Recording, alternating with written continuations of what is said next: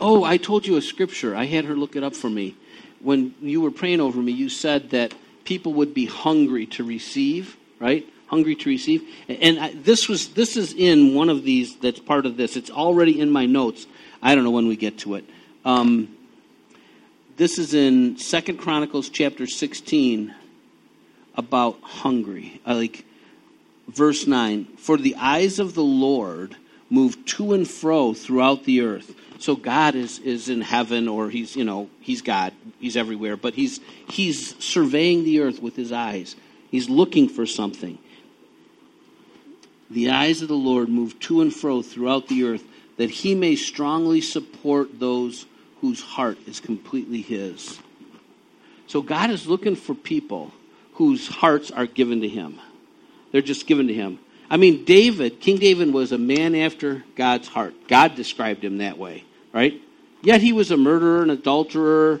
You know, he wasn't a very good dad. I mean, he wasn't a perfect man according to the rules and the ways the scriptures would teach. But that, for some reason, wasn't how God measured him about his heart for God. That's really important to understand. Because if you think that God's heart for you is based upon your performance, then the Bible's wrong. King David couldn't have been a man after God's heart. He's looking for that sincere, pure, contrite. Blessed are the pure in heart. What comes next? Anybody know? For they shall see God. Why? Because he's looking for them and he wants to strongly support them. He wants to get up behind and strengthen the person whose heart is completely his. So I agree with Dan's prayer that every person in this place, without regard to your behavior, that, that your heart would be turned complete, completely to God, such that he might find you and strengthen you. In Jesus' name. Okay, that was a good one. All righty. There's a scripture in here someplace. A sermon. There we go.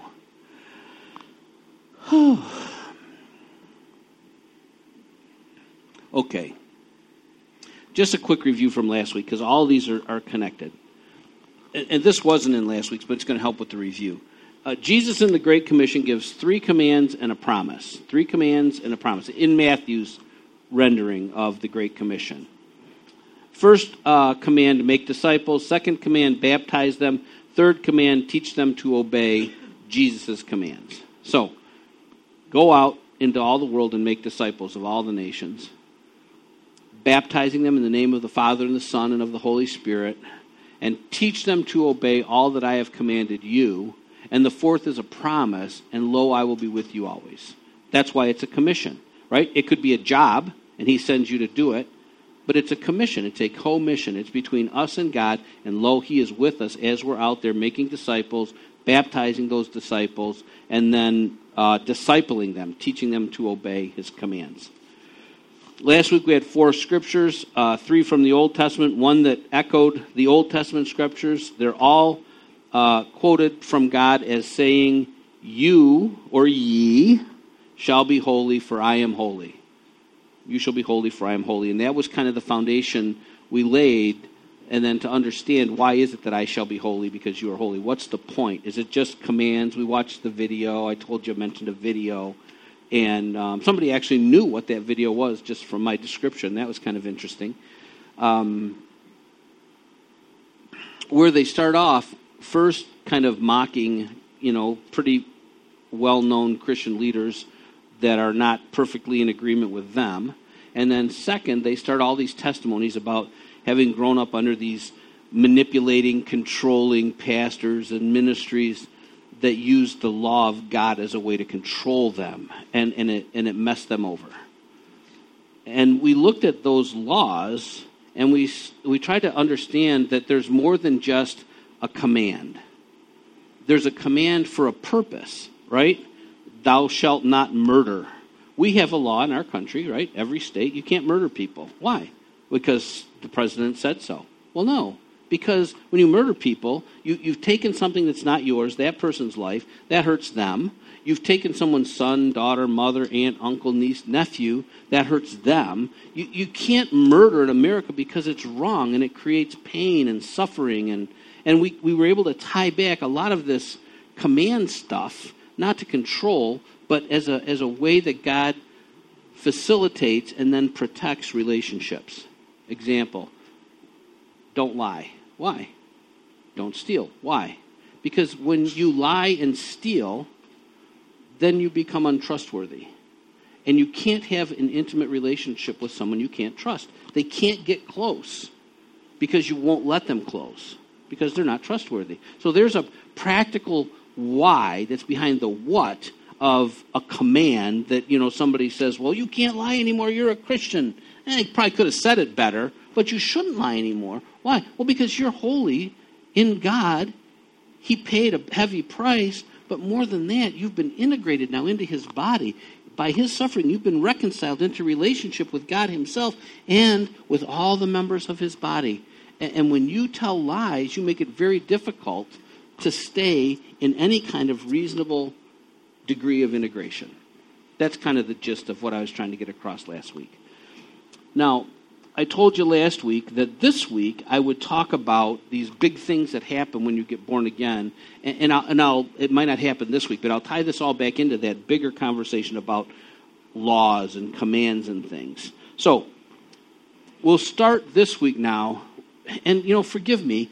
I, I was telling Teresa this morning if Jacob and I could have this conversation, I could ask him a question, and he, I mean, you could still answer a question, but he could give me a response. I'd say, "Oh, okay," and that would lead me to a scripture, and then I could ask him a question, but he could say, "Ask me a question," and, and I could have an interaction. When I put this thing together, I have so many scriptures because I'm I'm anticipating in my mind every question. I feel like I got to answer every question with the scripture, and that's how they get so big.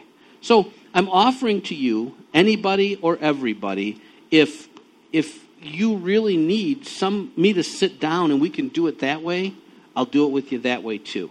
So that you can ask me questions because these things are so fundamental to Christianity. Yet when I talk to Christians, they don't really have any sense for understanding and they and they definitely have very little ability to articulate this back. And I'm saying not that many years ago, I would have struggled with this but it's really important. The guy that I'm uh, getting the, the honor to disciple, these are the kind of things that he has no understanding of. He doesn't understand. He could probably quote, It was for freedom that Christ set us free. And then he could apply that freedom to anything he wanted to. Because people just blurt out scriptures without any real context and, and any real um, sense of understanding. But they're good, you know? I'm set free. Woohoo!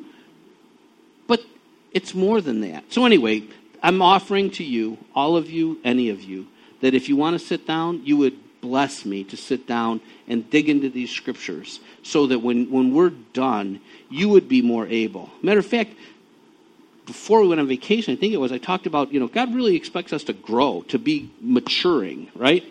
And Teresa, for the prayer in the morning, she walked in, and there's sitting at the table in Keith and Patty's room over there today. Did I say tomorrow? Oh, today, right, today, this morning.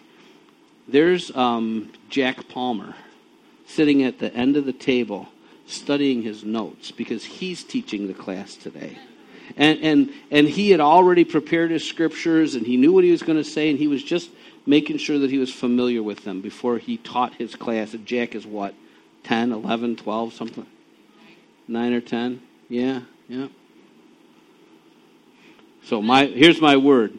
Keep Jack in your rear view mirror, not looking at his tail lights. Okay. So I told you this week that we would talk about what happens, like when you're born again. So so kind of the effects of being born again. Maybe not an exhaustive list, but a short list of big ones. Born again, these are words you're familiar with. Born again, saved, redeemed, justified, the all big Bible words. Matter of fact, I, I, probably told you this before, but when we got saved, Teresa, Teresa and I, you know, we, we were like on a rocket ship. We just, we, we just jumped in with both feet. My mom had some sense of Christianity. Um, she considered herself Presbyterian, but she never went to church. Maybe Easter once in a blue, blue moon when we were in Ohio. She, her, she's from Ohio. Anyway, we were at my mom's house and, you know, our Christianity was kind of showing. And she said, Well, you're not one of those born again Christians, are you? And I mean, at that point, I knew a little, you know. Unless you're born again, you can't see the kingdom of heaven. I'm thinking, I'm pretty sure I am, Mom. You know, but I, born again to her for whatever must have happened, you know, in society in the church earlier in her life was kind of like um, holy roller or you know one of those kind of terms. It wasn't you know, everybody's probably running around, hey, I'm a born again Christian. Are you a born again Christian? And, and it got to be almost like a negative thing instead of a truth that comes out of the Bible. So my mom, who had some sense for Christianity, thought that it was derogatory if you called yourself a born again Christian. She actually was kind of making fun of us if we thought we were born again Christians. But you can't be a Christian unless you're born again. It's impossible. There is no entrance into the kingdom of heaven by dead people, only live people and they get live by being born again. So, words like born again, saved, redeemed, justified, they all mean the same thing. It, means that you've become reconciled to God, sealed and indwelt by His Holy Spirit. That's what all those mean. And with, without being saved, you don't have relationship with God, eternal relationship, without being redeemed, without being justified, without being born again. They, they all reference the same thing. So, John 3 3. Jesus answered to him, this is to Nicodemus, Truly, truly, I say to you, unless one is born again, he cannot see the kingdom of God. Right? So, no, no born again, no kingdom of God. It's a fact. Uh, John chapter 1, verses 12 and 13.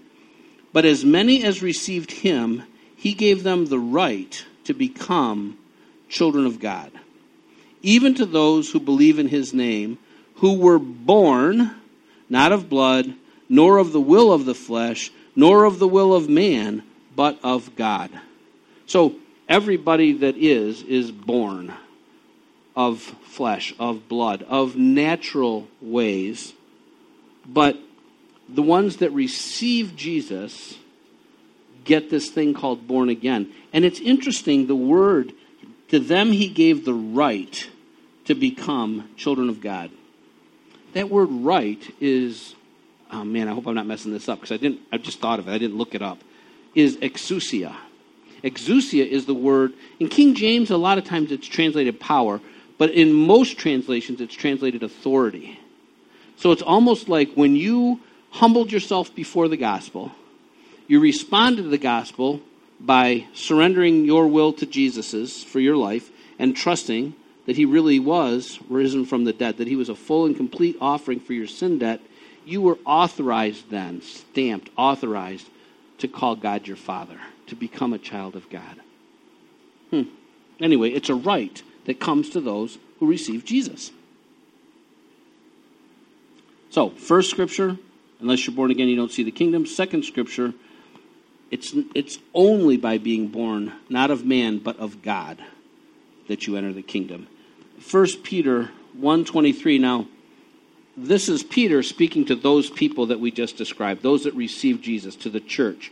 He says this For you have been born again, born again, not of seed which is perishable, but imperishable. That is, through the living and enduring Word of God. So, when we're born again, we're born different than the way we were born the first time. When you're born the first time, there's a conception that happens. One part is provided by your mom, one part is provided by your dad. Now, I, you know, don't write this down in ink, but I'm pretty sure it's true. The part that's provided by your dad is the part that corrupts you through the male line. That's why that's why Adam is called our seminal father. The corruption flows through Adam. When the Bible speaks to the fall, it speaks to Adam, not to Eve the corruption, it doesn't really matter because you can't be born without both. But I believe that the corruption comes through that which is provided by the man. But when you were born again, you were born of a different seed. Right? When when Gabriel the angel came to Mary and said, Oh, blessed of God, whatever, how he said it, you have been chosen to carry the Christ child and Mary's like, I don't know, 13 or something, they say. And she's like, Well, I don't understand how that can be. She was be- betrothed to Joseph, but she'd never known a man. She was a virgin. And she's like, How can that be? And he says, Because God is going to come over you, and the Holy Spirit is going to bring this about inside of you. See, so the, the seminal father of Jesus was God himself, not Joseph. Now, I don't know whether Mary had an egg that participated in that, so that Jesus actually had her human DNA. But we know that he was human. We know that he had to take on flesh. And we know that he couldn't have been born naturally because he would have been corrupted. And whether he ever sinned or not, he would have already been corrupt and he would have been ineligible for heaven. So when Peter says, You have been born again, not with perishable seed, human seed, but with imperishable seed, what he's saying is what happened to Jesus spiritually is what happened to you.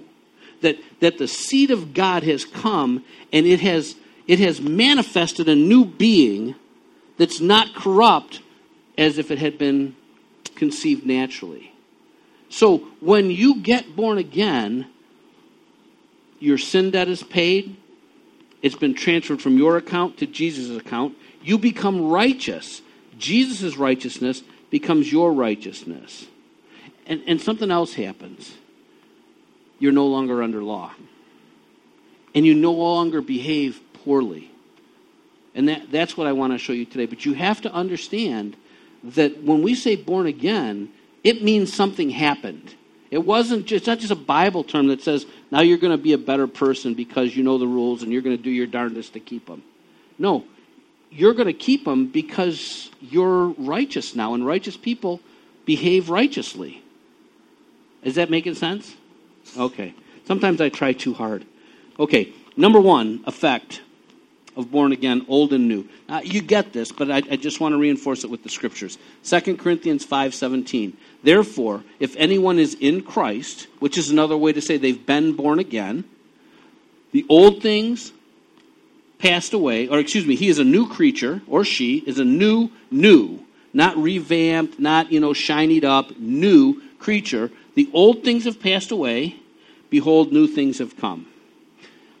Titus 3 5 says this He saved us, He saved us, not on the basis of deeds which we have done in righteousness. It's not self righteousness. We don't have that. But according to His mercy, by the washing of regeneration and renewing by the Holy Spirit. So, our new birth is a function of God the Holy Spirit regenerating and making new this person that had been separated by God by the initial corruption of their seminal father Adam, and then by the corruption of their own sin. Born again you, or pre born again you, is born of flesh naturally. Pre born again you is born of corrupt seed with a sinful nature. It's really important to understand that. The person who doesn't know Jesus in a saving way, that's not born again, their very nature is to sin. And the way that, that the way that it's described that we can get it is you got um, a little one like Liam. Let's say Liam, right? He's just he's so beautiful. He's so pure when he's born, but he doesn't get to be very old before if he knocks the vase off the shelf and it smashes all over the floor and you say liam who broke the vase he's like not me and you're like well i never taught liam to lie how in the world would liam lie when nobody taught him to lie? Why wouldn't he just say, hey, I did it? Because his nature is corrupt. He has a sinful nature. Every person has a sinful nature because of that corruption. Preborn you, and I include me, of course, preborn us is by nature unrighteous and will behave according to our nature. But born again you is not born of flesh or blood or naturally. Born again you is born of God, of uncorrupt seed. Um, Ephesians 4.24 says, you know, it's a, it's a sentence out of the rest, but it says, and put on the new self, this is probably want you to hear, which in the likeness of God has been created in righteousness and holiness of the truth. There's your definition for your new person. How was I created? In righteousness and holiness of the truth.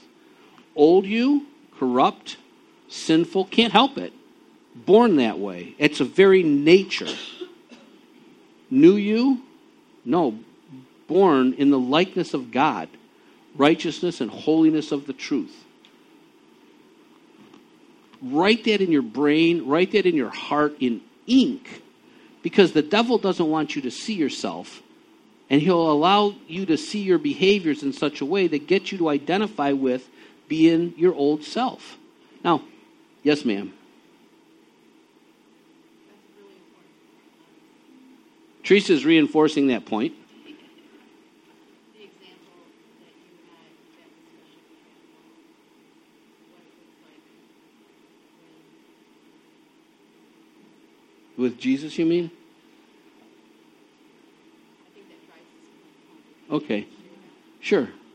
So Teresa and I, we talk a lot. We live together. I'm like 24 hours a day.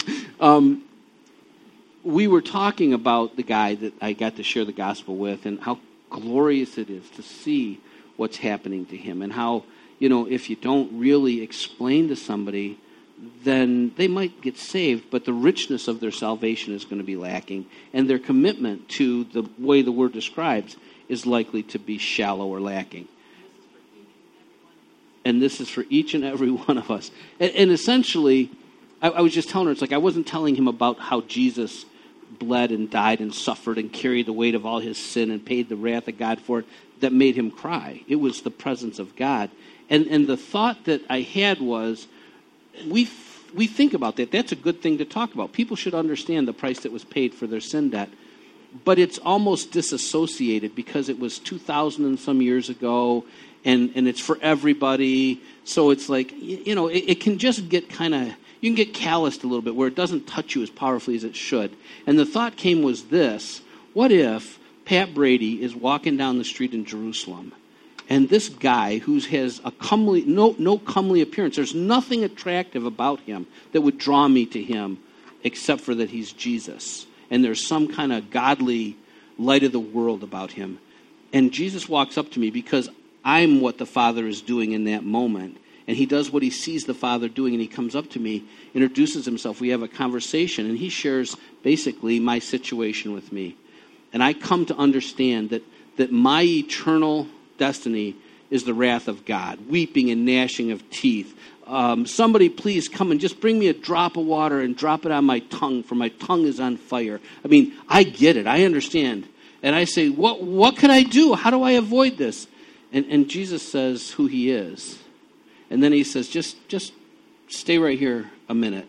And he walks to the high priest's chambers. And he says, I'm Jesus of Nazareth. And they snatch him up. And they jam the thorn into his head. And they strip him naked. And they make fun of him. And they spit on him. And, they, and I'm watching. And I'm like, Jesus, what are you doing? He said, But you wanted to not have the wrath of God, right? Yeah.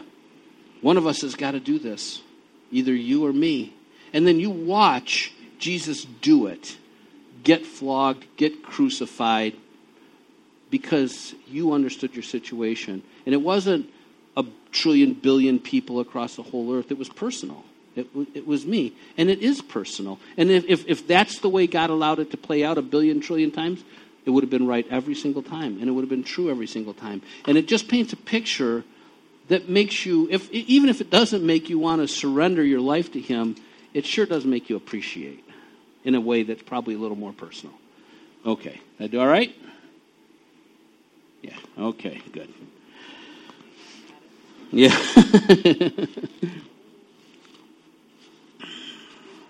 Old you, unrighteous. Born again you, righteous. So when you get born again, that's what happened. You're new. All right? Okay. Born again, effect number two your relationship to the law changes. And the law is an interesting thing. It's a, it's a concept of life, right? Let's forget about the Bible. Our society, our culture is full of laws, right? I mean, there's lots of laws. You can only go 55 miles an hour on Seymour Road. That's a law. You can't steal what's not yours. That's a law. You can't murder people. That's a law. You got to pay your taxes. That's a law. And and we keep the the secular laws right? Because we have a conscience and we understand that society can't work right without them. But we also keep them because when you don't do them, there's a consequence that's associated with not keeping the laws, right? Clean your bedroom. Okay. Did you clean your bedroom? Nope. Clean your bedroom. Okay. Did you clean your bedroom? Nope. Come here just a minute. What? What's that in your hand, Dad? Oh, that would be a wooden spoon. What's that for? That's so you clean your bedroom. right, punishment. And and biblically we're under the law, right? as a cre- as being created by God, we are under certain laws, moral laws that keep us able. This whole world, if Adam and Eve hadn't eaten from the tree, they wouldn't have become unrighteous. They wouldn't have had a sinful nature, and and and basically, it would be heaven on earth even today. They would have actually fulfilled their command of taking dominion over the planet and being fruitful and multiplying of their kind, mankind, right? So they were under this, this one law.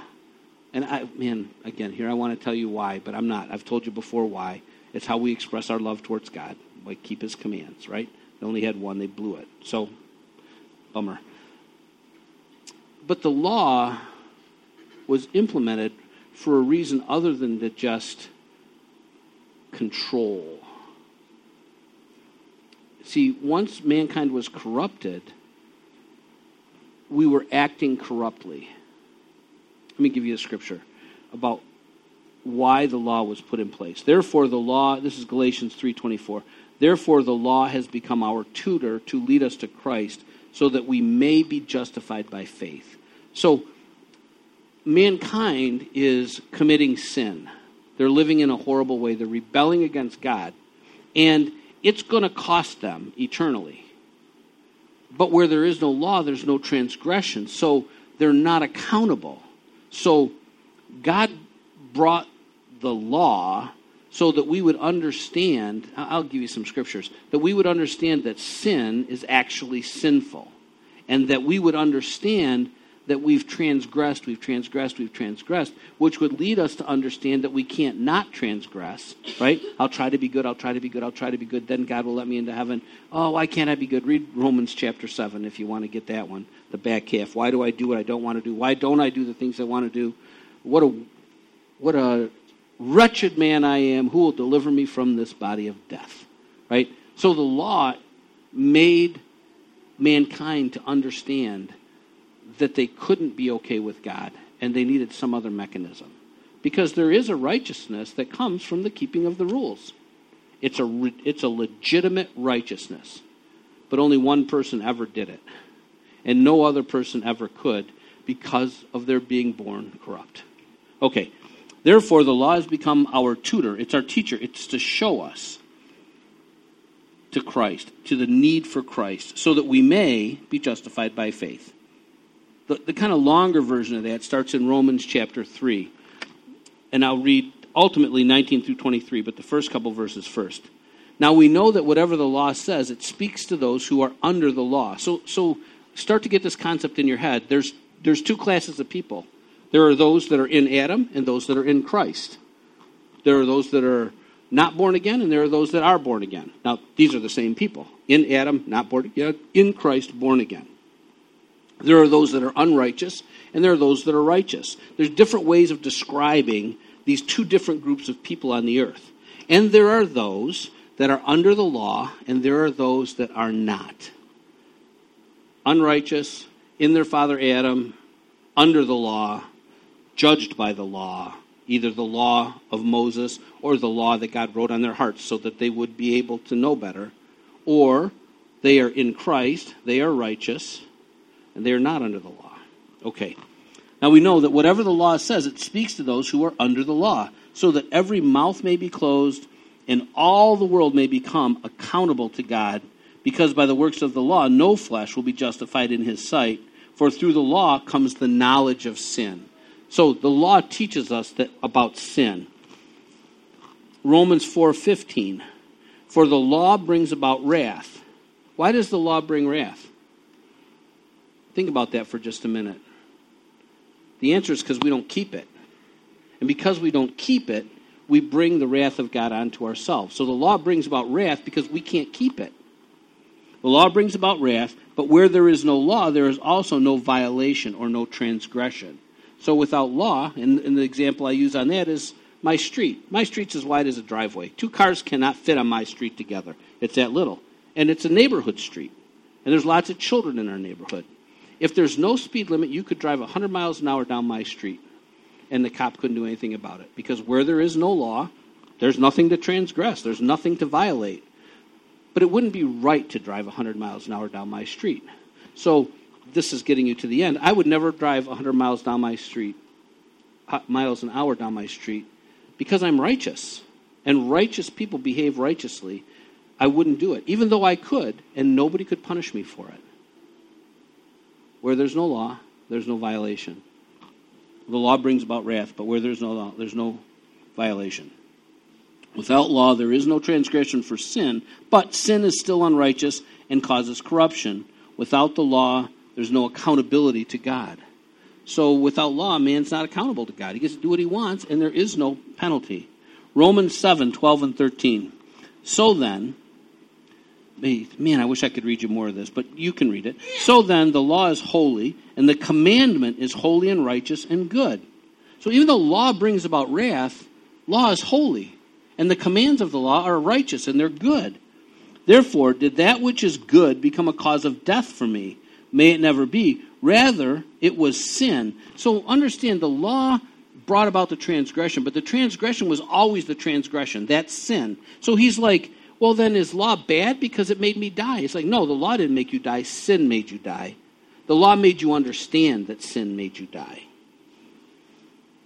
May it never be. Rather, it was sin in order that it might be shown to be sin by effecting my death through that which is good, the law, so that through the commandments sin would become utterly sinful. It's a lot, ain't it? You all right? You thinking about horses? Okay.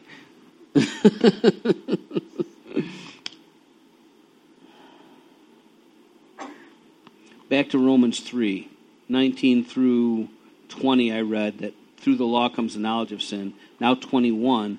But now apart from the law, the righteousness, the righteousness of God has been manifested, being witnessed by the law and the prophets, even the righteousness of God through faith in Jesus Christ for all those who believe for there is no distinction.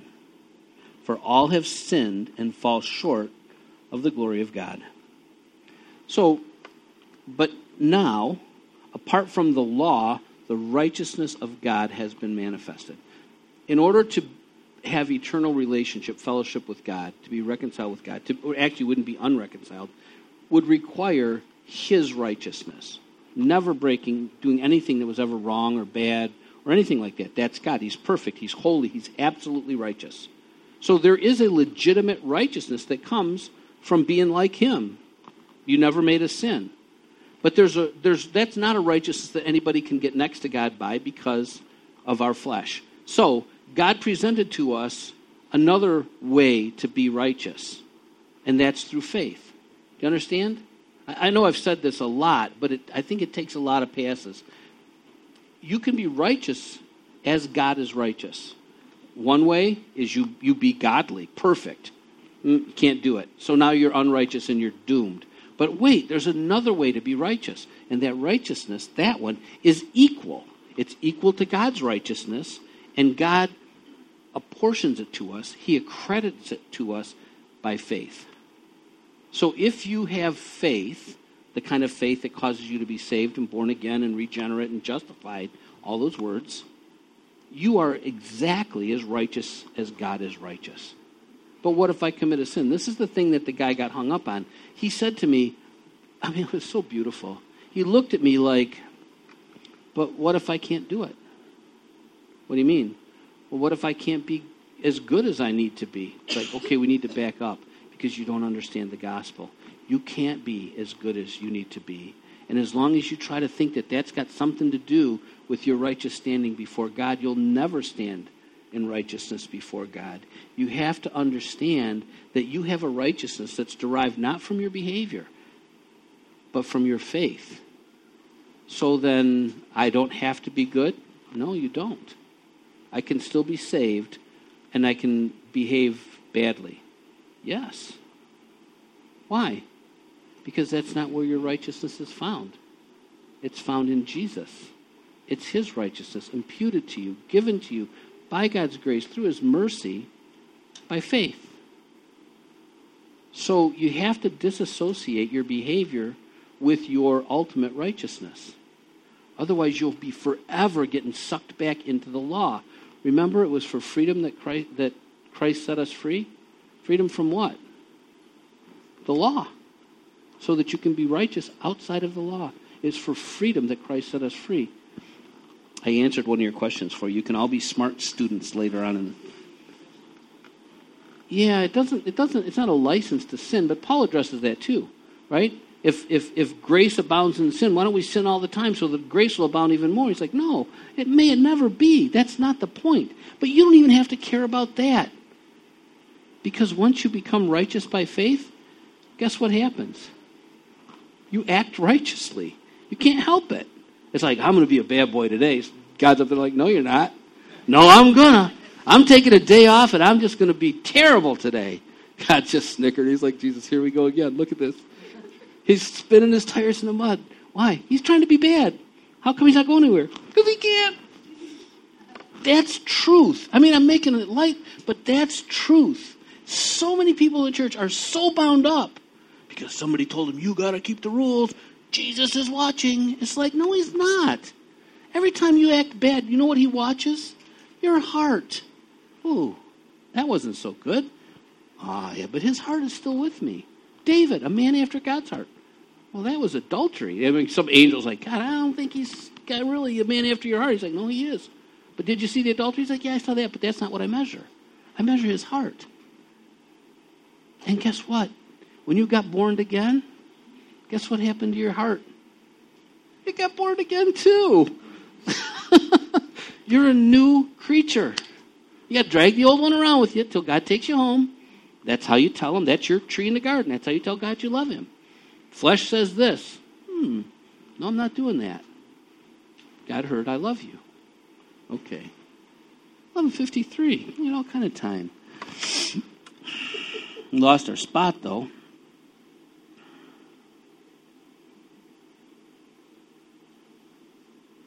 But now, apart from the law, the righteousness of God has been manifested, being witnessed by the law and the prophets. Even the righteousness of God through faith in Jesus Christ. It's a legitimate righteousness. How do I get it? Through faith in Jesus Christ. For all those who believe. For there is no distinction. Everybody has sinned. For all have sinned and fallen short of God's glory. So all need some way to be righteous. But they've already sinned. So self righteousness is off the table, it's already blown. It's only the righteousness by faith in Jesus Christ that God offers to us. Somebody say amen or woohoo or something. That part we get it, right? I mean, but the devil's always, always, always, always, always, always going to try to get you back to thinking that you got to perform for God, and you don't. Okay.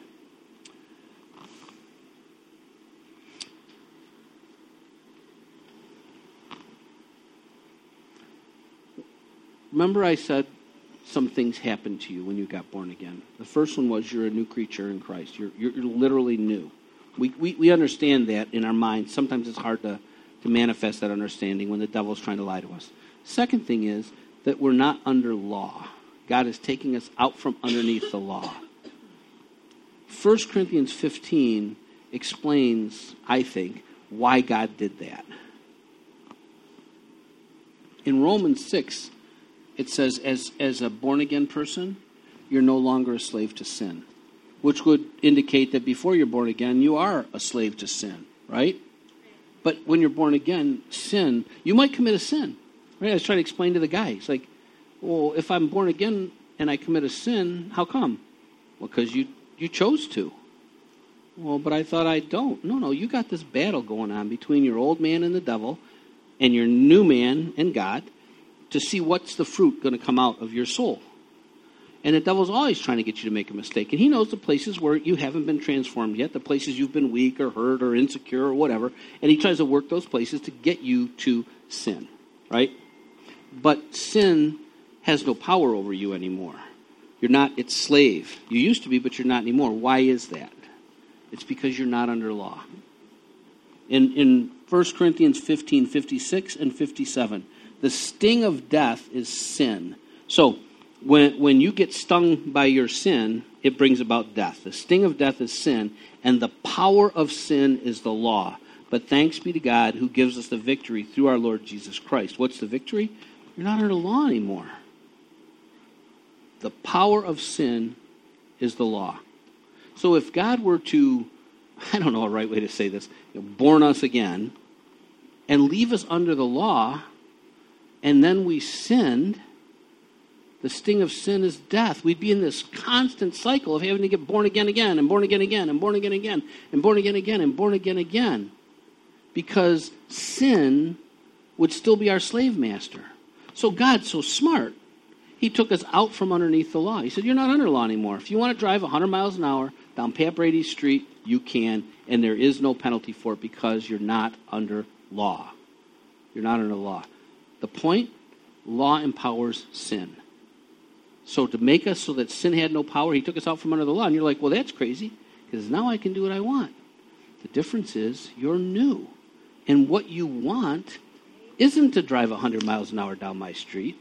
What you want is to drive safely down my street. Why? Because that's righteous and that's who you are now. But I drove too fast down your street. Yeah, you shouldn't have done that. That was him getting a hold of you. You responded to the wrong guy.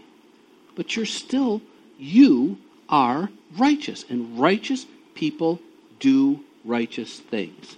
I'll show that to you. Um, wait, wait, wait, because he took us out from under the law, just, um, this will be fast, I promise. And I'm going to be fast. Maybe we'll stop here. Maybe we won't. Okay, we won't. Margie's choice, she did it. Therefore, I read this scripture to you earlier, Galatians 5:1. It was for freedom that Christ set us free. Therefore, keep standing firm and do not be subject again to a yoke of slavery. I have the questions in here. People often, often quote it, at least the beginning. It was for freedom that Christ set us free. We probably have songs we sing about that. What's the yoke of slavery? The yoke of slavery is the law. What did he set us free from? The law. Now we're free. And if you were to look at Galatians 5:1 in its context, you'd find that there are people that are considering doing something as an act of righteousness so they could be saved. And Paul is saying to them, God through Paul is saying to them, the minute you believe that you have to have some righteousness of your own, then you have to be righteous on your own, and Christ is of no value to you. That's why when we share the gospel with somebody, they need to understand that. Because how easy could you slip back into that situation of thinking that you had to manufacture righteousness to be okay with God? Because it makes sense. It's worldly wisdom. Okay, so quit looking at your watch, Steve. He was eating something earlier. It's not like I noticed. Give him another sandwich or something. We're going to be all right. It was for freedom that Christ set us free from the law. Romans 8, 1 through 4. Therefore, there is now no condemnation for those who are in Christ Jesus. What, what's condemnation? It's the go to hell thing, right? Are you in Christ Jesus? Raise your hand if you think you are, right? Now, raise your other hand if you've ever broken the law. Okay, put them both down because there's no condemnation for you. You're in Christ Jesus. That's what that means. There's no condemnation for you. You're in Christ Jesus. So you can break the law. But you shouldn't. Don't break the law. But you understand that. You're righteous. Right. You, yeah, you might. I mean, there might be some temporal consequence. This part I don't understand so much, right? First John says, if you say you have no sin, you're a liar. I believe John is speaking to the church. He's speaking warnings and things so that ultimately you would know whether or not you're saved. That's what he says at the end. But he says, if you say you have you don't sin, you're a liar, and you make God to be a liar. Because God says, you know, you're going to stumble. But if you do, confess your sins, and God will be faithful and just, or faithful and righteous, to forgive your sin and cleanse you of all unrighteousness. So, when a Christian sins, it brings some, some sense of unrighteousness, but not the kind of unrighteousness that separates you from God. Otherwise, you'd still be under law. So, I don't know exactly temporally, in relationship with God, what that means. Draw near to God, and He will draw near to you. Cleanse your hands, you sinners Purify your hearts, you double minded. So maybe, maybe nearness to God is impacted when we sin. And when we confess it, that unrighteousness, that, that note of rebellion is taken away such that we can be more intimate with God, but it doesn't change our eternal status with God because He made it that way.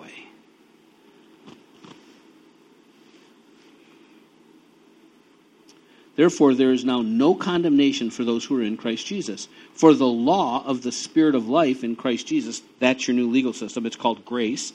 The law of the Spirit of life in Christ Jesus has set you free from the law of sin and death. Free.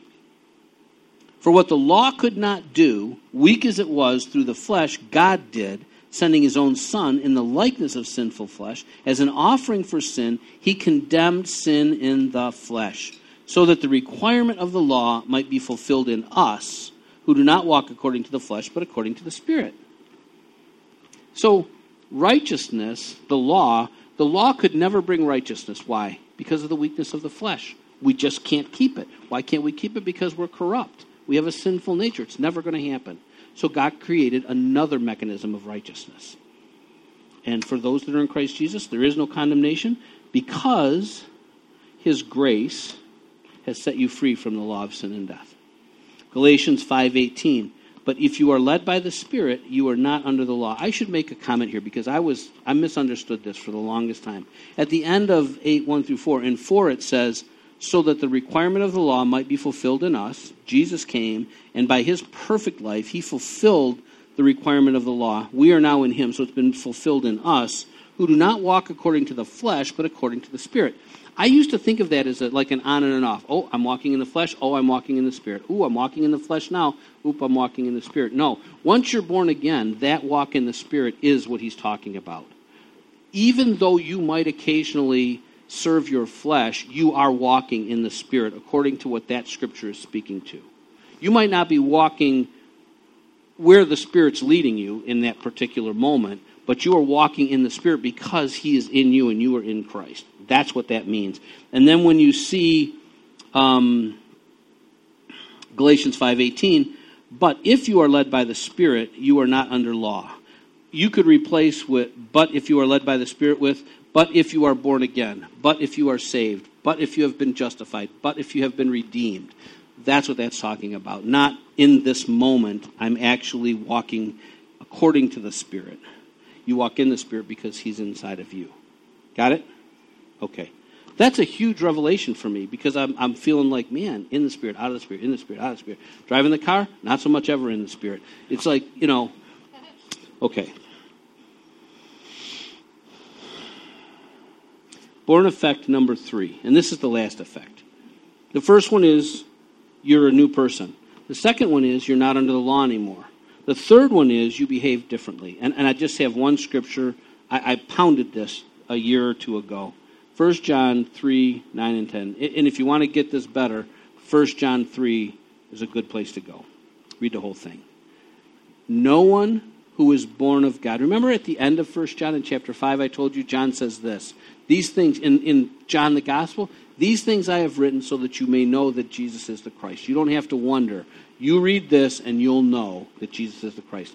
First John, at the end, he says, These things I have written so that you will know that you are in Christ or not. Okay, so in chapter 3, verses 9 and 10, here's what he says No one who is born of God practices sin because his, God's seed abides in him, and he cannot sin because he is born of God. What, what is born of God? Born again, right? No one who is born again practices sin because, I'm, I'm paraphrasing now, no one who is born again practices sin because God's seed abides in him and he cannot sin because he is born again. By this, the children of God and the children of the devil are obvious. Anyone who does not practice righteousness is not of God, nor the one who does not love his brother. So, the, the way that John wants you to understand whether or not you're actually born again or you're not is what's the practice of your life? Kennard helped me with this a lot because I would say, but Kennard, you know, and I would be thinking that I'm sinning a lot. And, and Kennard would say to me, well, tell me about it. I'd be okay. And he'd get a smile on his face. And it's like, we're afraid to call ourselves righteous. We're afraid to, to say that I, I behave like a righteous man. But the fact is, if you're born again, you can't behave any other way. And I'm like, well, I can't think of any, but I must have, you know? And he's like, well, you probably do. But the point is, That's the subtle stuff. You're, you're been cleansed. You're born again. God's seed abides in you. You can't live that way anymore. So God doesn't have to worry about taking you out from under the law because He's created you by His own seed. His Spirit lives inside of you. And you cannot practice sin. You can't live that way. It's impossible. But you don't know. I mean, by this and I'm this all the time, this, I've been doing this for years, this for years. What's the point? This is next week now. The point is, that's the test. Now, the bummer is, it doesn't show you where the line is between an occasional sin or a thing that I struggle with and the, the practicing of sin that would indicate that you're not born again. You get it? Okay. Here's what we're going to do. Let me just ask you a question. You got to actually respond, like some way, like amen, nod your head, go like this, something. Are you understanding that under this, this guise of the Bible's full of rules, it's full of laws, it's full of things that define good and bad according to God, and that we should see them as mechanisms to help us to live the way we should live, the way we were designed to live, so that we can have what Jesus called abundant life. They facilitate our intimate relationship with God, and they facilitate our healthy, intimate relationship with one another. And that's true because of things like the three things that we talked about today. That you got to see yourself not as the person you were before, but as the person you, you are now, created it in holiness and righteousness, or uh, righteousness and holiness of the truth, in the likeness of God. Second thing. Second thing. Who remembers the second thing? I got notes full of the second thing.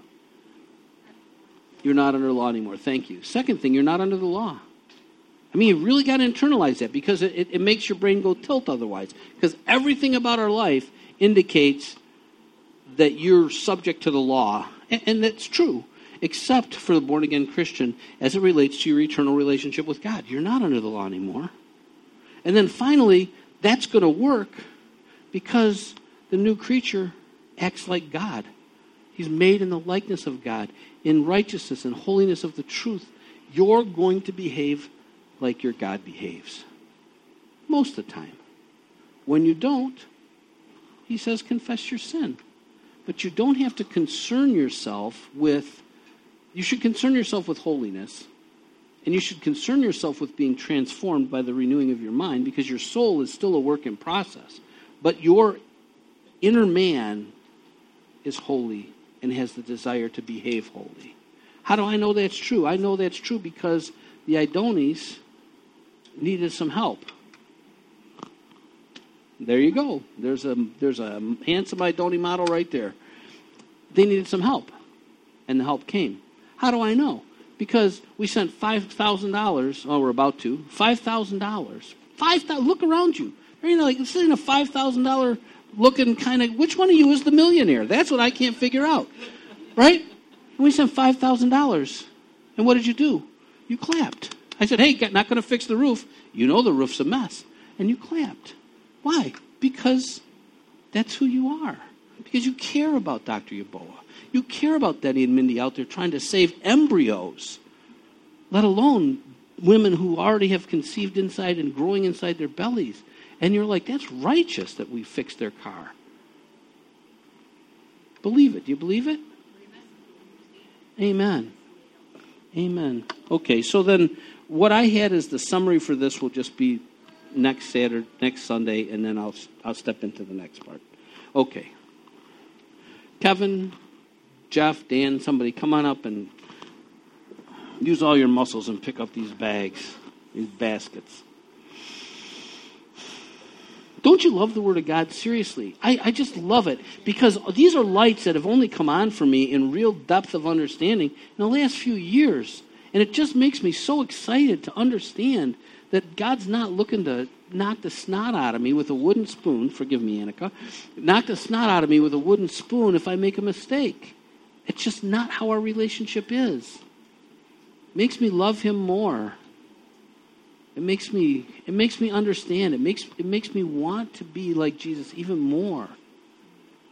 It gives me confidence. It gives me it gives me security. It, it, it just I love God. I love your word, man. I just it just to me it's like a hot fudge cream puff or ten of them that I get to eat every single day. And they do make me fat. They make me spiritually wonderfully fat.